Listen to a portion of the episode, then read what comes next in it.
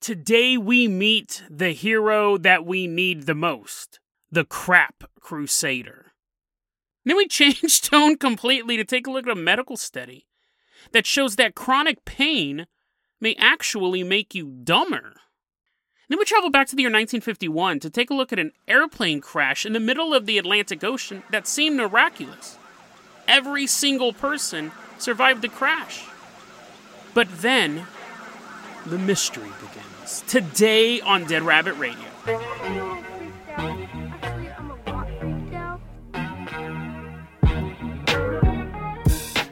Hey everyone, welcome back to another episode of Dead Rabbit Radio. I'm your host, Jason Carpenter. I'm having a great day. I hope you guys are having a great day too. I hope you guys are going to have some fun stuff this weekend. First off, let's take a cool look at this fan art we have here for Fan Art Friday. This was done by Rudy Jazz. Rudy Jazz, very, very active member in the Dead Rabbit Radio community. Really, really appreciate it. Thanks for the art.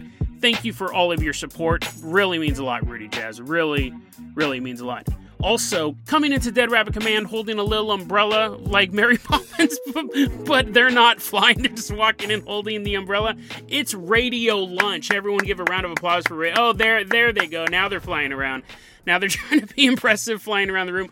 Radio Lunch, you're going to be our captain, our pilot of this episode. If you guys can't support the Patreon, or if you don't like to show off your levitation powers, that's fine too. Just help spread the word about the show. Really, really helps out a lot. Someone grab Radio Lunch's ankles, yank him back down to the ground. It's enough. It's enough of that. Radio Lunch, I'm going to give you the keys to the Jason Jalopy. We're going to go ahead and leave behind Dead Rabbit Command.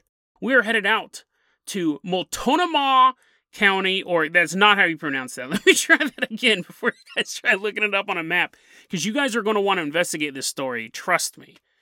Multnomah County, Oregon. I'll just I'll just put it in the show notes. I'll just put a map in the show notes, an entire map. Multnomah County, Oregon is where we're going. Radio Lunch is just shrugging, starts flying away in the umbrella again. No, no, no. We need you to drive the vehicle. You'll have to figure it out. Multnomah County, Oregon. Start up that Jason Jalopy. Going down the road out here, but we gotta drive really, really slow. In Multnomah County, Oregon, what's going on is for the past two years, a man, I don't know why I'm being sexist, a woman could do this too, right? It's 2021. Somebody, I don't know, I just assume it's a dude. Somebody, it doesn't matter, it's not to make it any different. Somebody has been throwing their poop out of their car. Well, maybe. How's that a maybe? There's either human feces on the side of the road or not. I guess the maybe part is are they throwing it? They might just be gently opening their.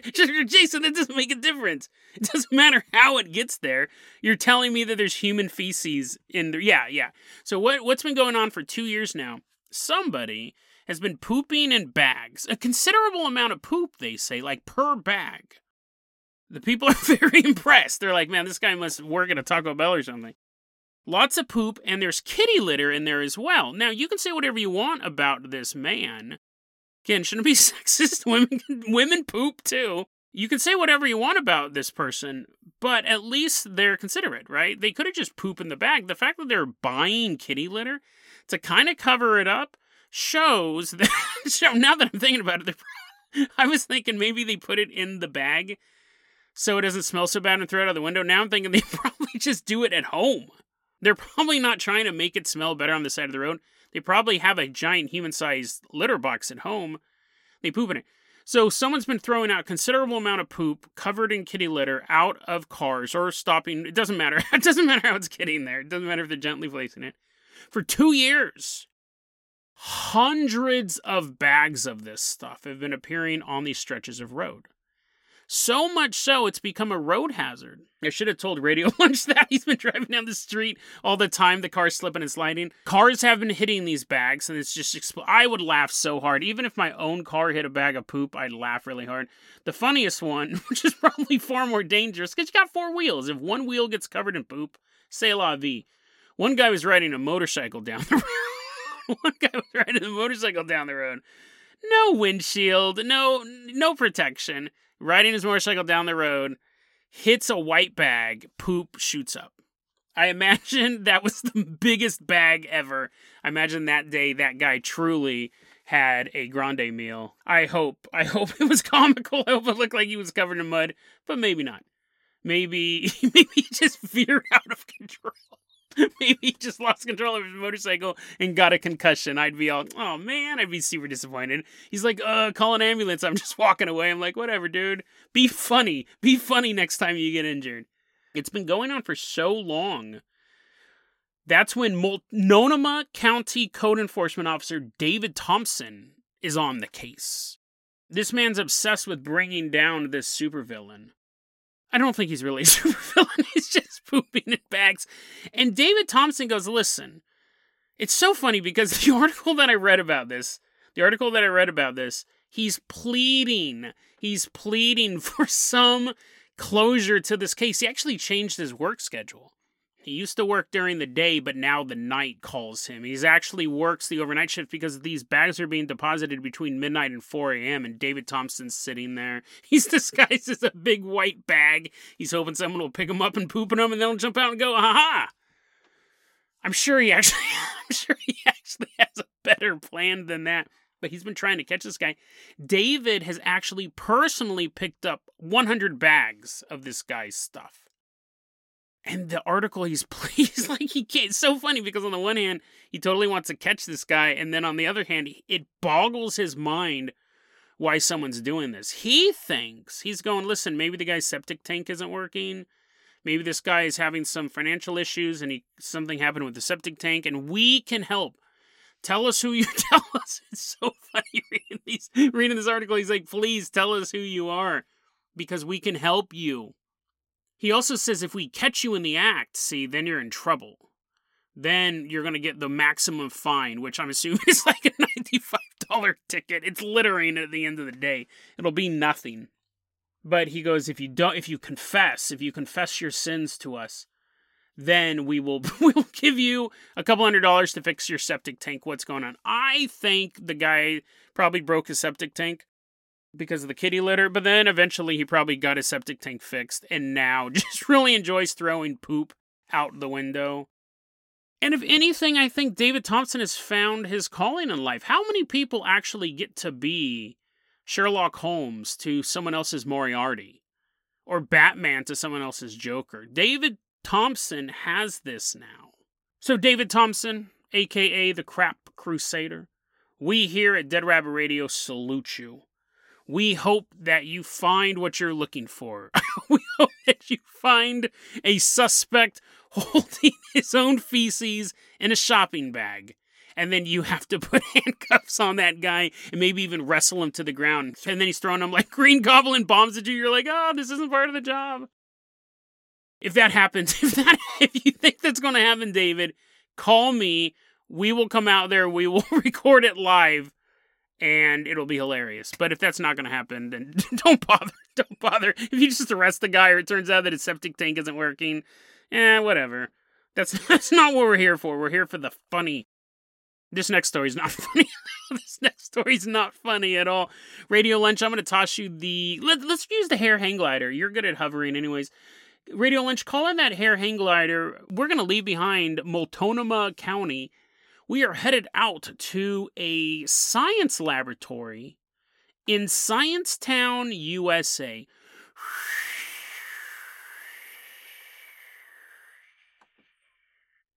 Yeah, this story is the opposite. This story is literally the opposite of funny. And I had to find a good episode to put it in.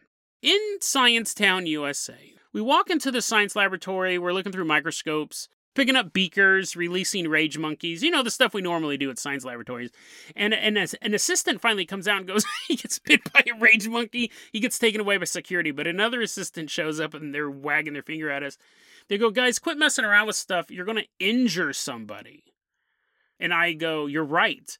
And that would be bad. that would be bad. And you're like, Jason, what is up with this bizarre segue? I'm trying to lighten the mood because this one is super depressing because I think it has some really rough implications. I actually got this out of my new news folder. New news. New news is a segment we do every so often. I downloaded a bunch of websites back in the year 2004. And every so often I go through them, and there there's been a lot of good stories we've gotten out of the new news folder. It was kind of a snapshot in time, weird news from the year 2004. I got to start this story off by saying first off, I am not a medical professional. Secondly, if you're suffering from opioid, this, this is a tough one, guys. This is a tough one. Secondly, if you suffer from opioid addiction, opioid abuse, this is not, I hope this doesn't trigger you. I hope this doesn't trigger you. You're like, Jason, you stop looking through the microscope. You're like, what are you even going to talk about? Back in 2004, this was super interesting. They did this study. Northwestern University does this study on chronic back pain. And what they realize is that based on brain scans, chronic pain, specifically chronic back pain, can cause brain shrinkage as much as 11%. Chronic back pain can shrink your brain. It, specifically, it's shrinking the gray matter in it. And they said, based on these studies, 11% of your brain, that's 10 to 20 years of aging. But this is a compacted amount of time. You're dealing with chronic pain, can actually shrink your brain. Here's a quote from this study quote, every year of pain appeared to decrease gray matter by 1.3 cubic centimeters. So not a lot. I mean, any part of your brain shrinking is a lot, but I don't want you to think like you're like, oh, my, my back's hurt for three days. Uh, and you can only say mom, fear, and give. No. But you do have that shrinkage, and every year it shrinks a little bit more, and it, you can shrink up to 11%. Not you. Not that would be kind of fun, right? To actually get tinier. This isn't fun. Your brain shrinking. So, of course, they had to control for opioids. 2004 was one of the boom years of opioid prescriptions. So, they had to control for that. Is it possible that it's the opioids that are making your brain shrink? No. They also did controls for issues like depression due to pain, PTSD from the event that caused the pain, etc. After controlling for these other factors, what they could find was chronic back pain shrinks your brain. And part of the issue is the gray matter that is being reduced is in the forebrain. And that's the part of your brain that helps regulate pain. So you have that. You don't even have the ability to get used to the pain. And when they're saying chronic pain, they're talking six months or longer. In 2007, because I, I, did more research on it, I didn't just read an article in 2004, call it a day. Did some more research on this. In 2007, the University of Alberta runs a similar study to this. Two thirds of chronic pain sufferers, so this is just outside of back pain, just two thirds of chronic pain sufferers, they develop significant attention and memory problems. So let's put our conspiracy caps on here. Opioids used to be overprescribed. I talked about it in my episode Solar Plexus Clown Gliders. I injured my back. They gave me 240 Vicodin a month. Totally overprescribed on that. But now they're underprescribed. So the medical way of really relieving pain is gone. Basic day to day pain, it's, you can't do it through westernized medicine. Then when you look at stuff like marijuana, CBD. It's not legal in a lot of states. CBD, I know, like you can get it shipped and stuff like that, but it's that's just CBD. I'm not a medical professional, but just the CBD stuff. You have to have a little bit of the marijuana in it, the the the wacky tobacco in it, for it to actually be effective. In in my opinion, because I've tried just CBD stuff and it was junk. So a lot of the other stuff is still illegal. Marijuana is still illegal for pain relief, pain management in a lot of states and a lot of countries.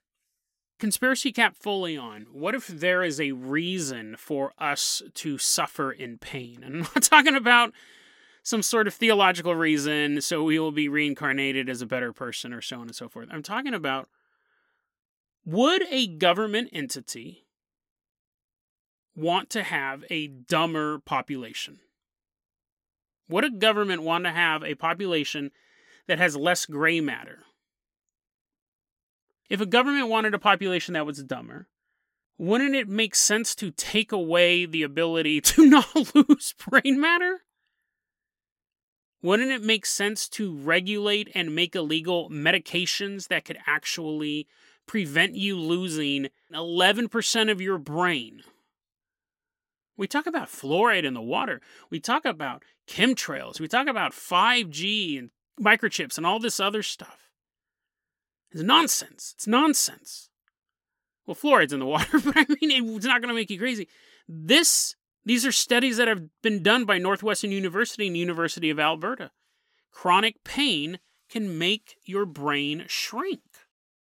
The government wants a compliant population. That's not a conspiracy theory.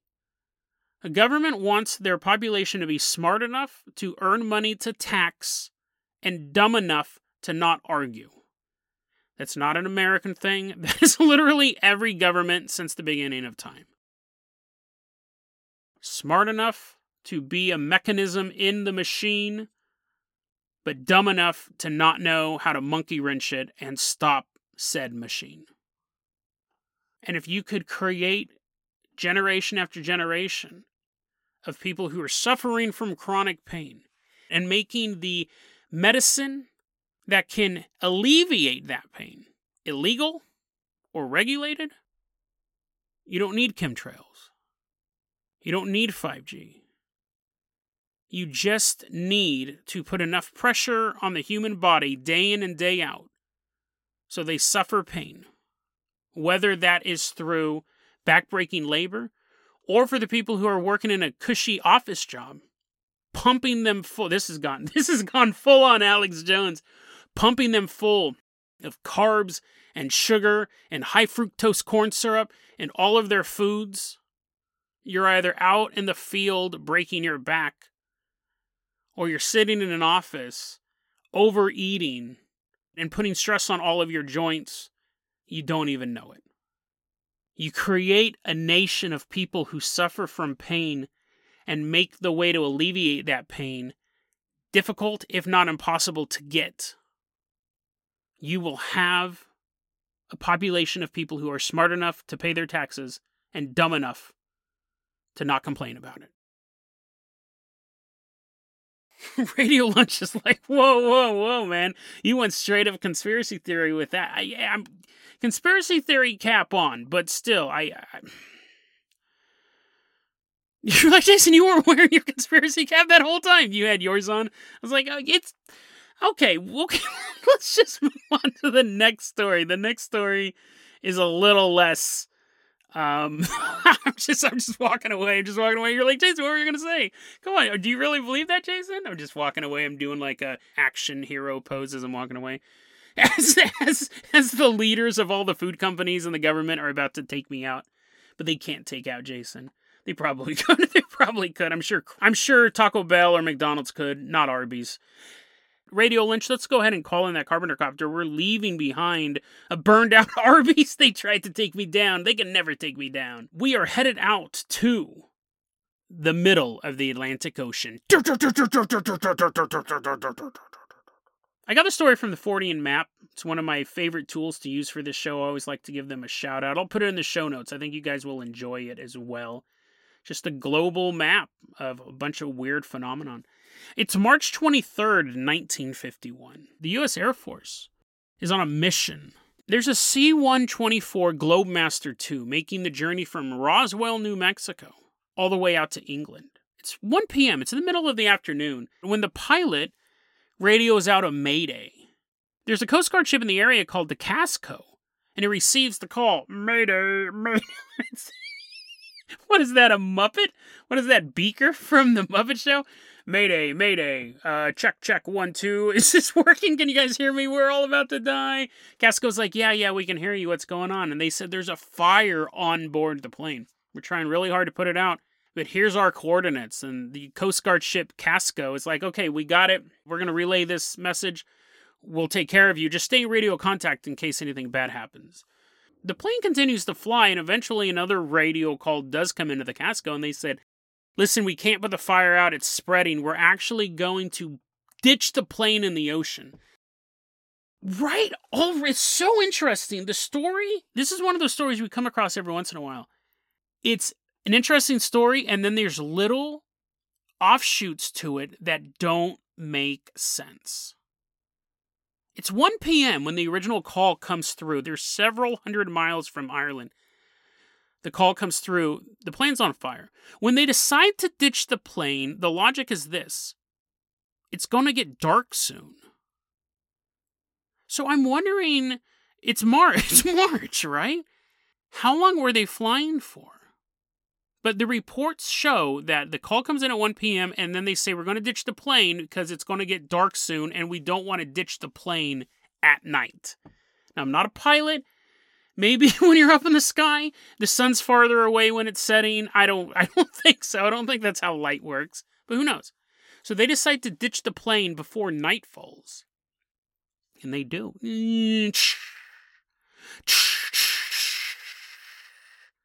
Perfect water landing of a plane that was not designed to land in the water.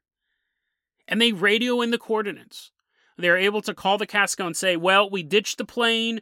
We are all able to make it off totally fine. This is where we're at. There was an Air Force base. They got the call that this plane was going down. They launched a B 50 Super Fortress plane to go out to the area, and hopefully, they're originally going to try to escort this Globemaster to, to safety.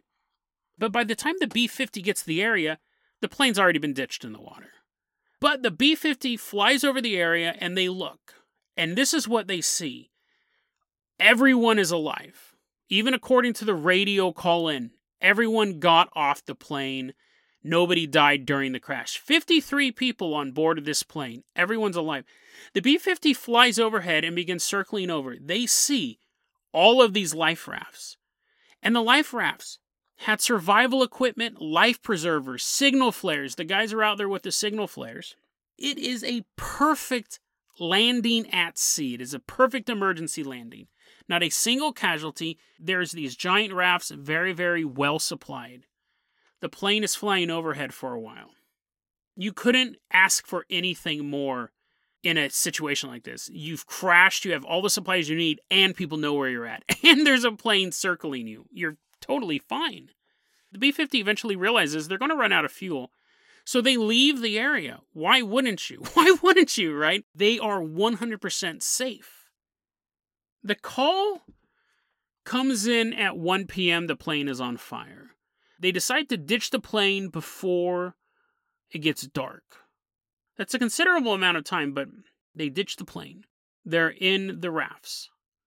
They have the flares. The B 50 is flying overhead. Remember, and the Coast Guard ship Casco had gotten this original call, but they don't get to the location. The B 50 has to leave. The Coast Guard ship does not get to the location until early the next day. There's no specific time, but we can say 1 a.m. in the morning. It could even be later than that, but you have a long period of time now I know I know they didn't have the fastest vehicles back then, but they weren't this slow. Everyone knew at 1 p.m. this plane was having trouble. And when it ditched and it landed, everyone knew where this was at. But it takes hours for this Coast Guard ship to get there. And when it does, there's nothing left. The Coast Guard ship gets there. They don't see any flares. They don't see any rafts. They don't see any people. They don't even see the plane. What had just been there a few hours earlier, everything is gone. Every single thing is gone. There is nothing in the water except for a few pieces of plywood and a briefcase. 53 people, all of their supplies, and the plane they crashed with disappeared. This is 100% a true story. This is a honest to God military mystery. They have never figured this out. The Costco, the Costco, they realize this is kind of spooky. Although they, they, they think it's more than spooky, right? They call in a full sweep of the area. Planes show up, a couple warships show up, submarines show up. Submarines don't find any P. Well, it's not like they have portholes, right? It's not like submarines. It's not like a guy's looking out the side and see someone floating. But you would have, they couldn't pick up the plane on sonar. You couldn't pick up a shoe floating in the water, or a bloody arm, or a radio, or a used flare. Nothing. Every everything was gone. I, I it boggles my mind. How is that possible? When I read this on the Fortean map, I go, ah, he must have gotten a detail wrong. That's not true. But it is. a true mystery that has never been solved. Nobody to this day knows what could have caused it. The one there was no storms in the area. There was no bad weather in the area. The one thing that has been suggested, but even the military is like, it might be, like they just don't know. Soviets. The Soviets in that period of time may have shown up in a sub or a boat and captured all 53 people before anyone else could get there. They waited till the plane. They would be have to be a perfect timing for them to show up. They they would have known the plane would have gone down because they would have heard the mayday call. But they would have had to show up and not only kidnap 53 people, but not leave a single shred of evidence they took all the rafts. Why would you take the rafts? The Soviets like not only will we kidnap all of these Yankees, but we'll also start a mystery that'll be covered on a podcast. like why would they why would you go through that? That makes it more mysterious, right? You just want to make it look like a storm came. The plane's gone, everything's gone. Except for a couple pieces of plywood and a briefcase. But we here at Dead Rabbit Radio know what happened. Let's put our conspiracy caps on. I'll put mine on for the first time in this episode. The plane, if you remember, was leaving Roswell, New Mexico. And when a fire broke out on board, definitely was an emergency. And to this day, they don't know what caused the fire. They wouldn't be able to figure it out because the plane doesn't exist anymore. They could never investigate the fire. But even the radio calls, apparently, they don't know how the fire started. It just started. Here's my conspiracy theory this plane was transporting something from Roswell, New Mexico. Roswell, New Mexico is most famously known as the crash site of the Roswell spacecraft. We we've done episodes on that and I personally have disputed whether or not an actual UFO crashed in Roswell, but let's forget that I said that. Let's forget that I said that for this episode. I totally believe in Roswell. I totally believe it. So, forget my previous episodes. This is the ending. This is the fun part. It's all fun, but you know what I mean. What if this Globemaster 2 was transporting something from Roswell, New Mexico to England? The crew had no idea what was on this plane. They were just transporting something. And the fire may have been caused by this item, or the fire may have allowed this item or thing to be released to get out. Did it cause the fire? Did the fire awaken it from some sort of cryogenic sleep? Or simply give it enough of a distraction to get out of its confinement? And then when the plane crashes, the radio calls are still coming in hey, everything's okay, everyone's alive, it's perfect. But the top brass knows what they were transporting. Nobody else knows what was on that plane. Not the crew of the plane, not the Coast Guard ship Costco, not the B 50 Superfortress. None of the rescue team knew. But the top brass knew what was on that plane, and they didn't know if it caused the fire either, or if the fire allowed it to escape. They only knew one thing whatever was in that plane was too dangerous. And knowledge of that thing was also too dangerous. So they delayed the rescue effort. Using whatever pencil pushing explanations they could, they'll be fine. They're fully supplied.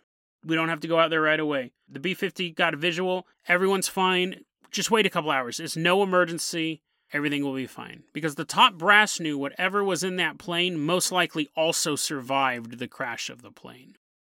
It's possible, actually, now that I think about it, the plane may have been designed to go down and wasn't supposed to survive a crash at sea. But due to expert piloting, it did. Maybe the whole thing was some sort of bizarre false flag. But now we're going down even deeper rabbit holes. Something being transported from Roswell, New Mexico to England. If it didn't make it to England, you could always say, well, we tried. We tried, Prime Minister. We tried sending you over some samples. The plane went down. What are you going to do? And they're like, send us more samples. Well, we don't have any more samples. That's all we had, and we can't risk it again. So there's that scenario as well. But even if there was some sort of alien life or alien technology on the plane, Why would it disappear like that? What happened to everybody? How come they weren't able to find anything? Even if there was some sort of gray alien with a vengeance running around strangling everyone, they would have found 53 strangled bodies. If it was an alien being transported, alive or dead, it had been one of the crash victims of Roswell, and now it's in the middle of the Atlantic Ocean, in the middle of the night, completely unguarded. Who's to say that an alien craft did not show up to pick up one of their species? And while they were there, abducted 53 humans and their craft to steady, like we would steady their craft and their species at Roswell, New Mexico. Definitely possible. But what if this cargo wasn't an alien? What if it was alien tech? And either it caused the fire on accident or the fire was completely unrelated to the cargo. But for whatever reason, the fire broke out. The plane is ditched in the ocean and everyone is fine. But the fire they couldn't put out. And somehow, in some way, that fire interacted with that alien technology. And in the dead of night in the middle of the Atlantic Ocean, this alien technology vaporized everything, organic and inorganic. If you had been there to see it, it would have boggled your mind. But if you missed it by a millisecond, you would just see a quiet ocean, waves over waves in the darkness. When a mystery has gone unsolved for 70 years, even the absurd theories start to make sense. deadrabbitradio at gmail.com is going to be our email address. You can also hit us up at facebook.com slash deadrabbitradio. Twitter is at deadrabbitradio. Dead Rabbit Radio is the daily paranormal conspiracy and true crime podcast. You don't have to listen to it every day, but I'm glad you listened to it today. Have a great weekend, guys.